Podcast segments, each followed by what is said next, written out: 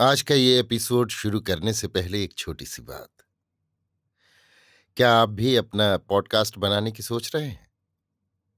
तो anchor try कीजिए। ये पॉडकास्ट बनाने का सबसे आसान तरीका है।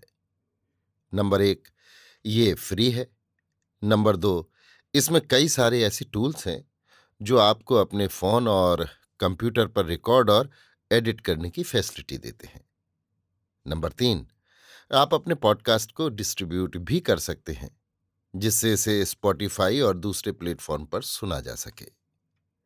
तो डाउनलोड कीजिए फ्री एंकर ऐप या विज़िट कीजिए एंकर डॉट एफ़ पर अपना पॉडकास्ट स्टार्ट करने के लिए। ये तो थी एक छोटी सी जानकारी, और अब शुरू करते हैं एपिसोड का सिलसिला। तो आज के एपिसोड में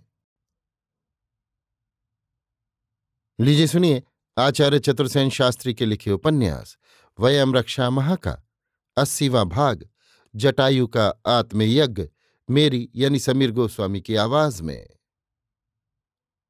इसी समय किसी ने वज्र गर्जना की भांति कहा, ठहर रे पापिष्ट, तू परा स्त्री को चुरा कर कहाँ भाग रहा है? रावण ने देखा, जटायु क्रोध से भरा दौड़ा चला आ रहा है। आकर उसने रावण के रथ की अश्वतरी की वलगा एक झटके के साथ पकड़ ली।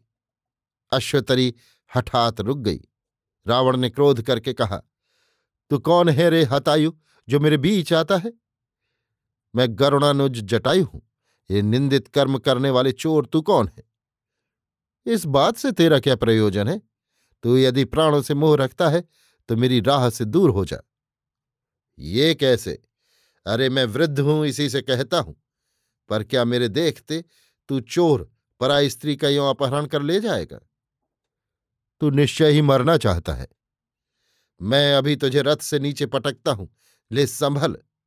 इतना कहकर जटायु ने टांग पकड़ रावण को रथ से नीचे खींच लिया। रथ से नीचे गिरकर क्रोध से लाल होकर रावण धनुष ले जटायु पर बाणों की वर्षा करने लगा।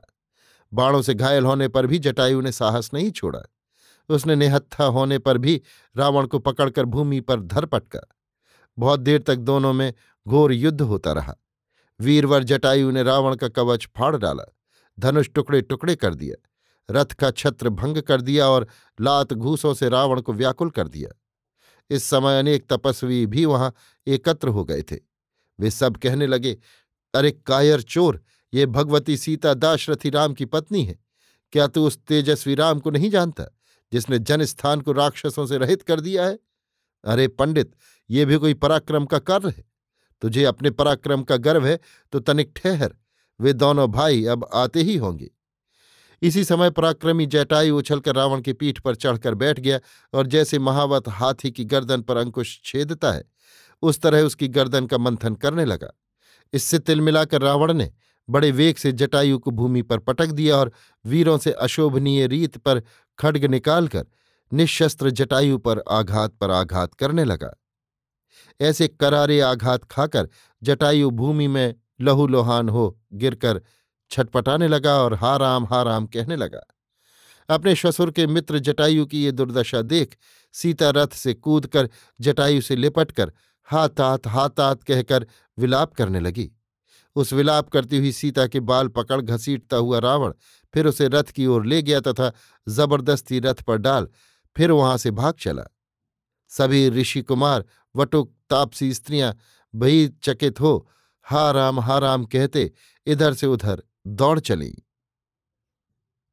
अभी आप सुन रहे थे आचार्य चतुर्सेन शास्त्री के लिखे उपन्यास, वयम रक्षामह का अस्सीवां भाग, जटायु का आत्मयज्ञ, मेरी यानी समीर गोस्वामी की आवाज़ में।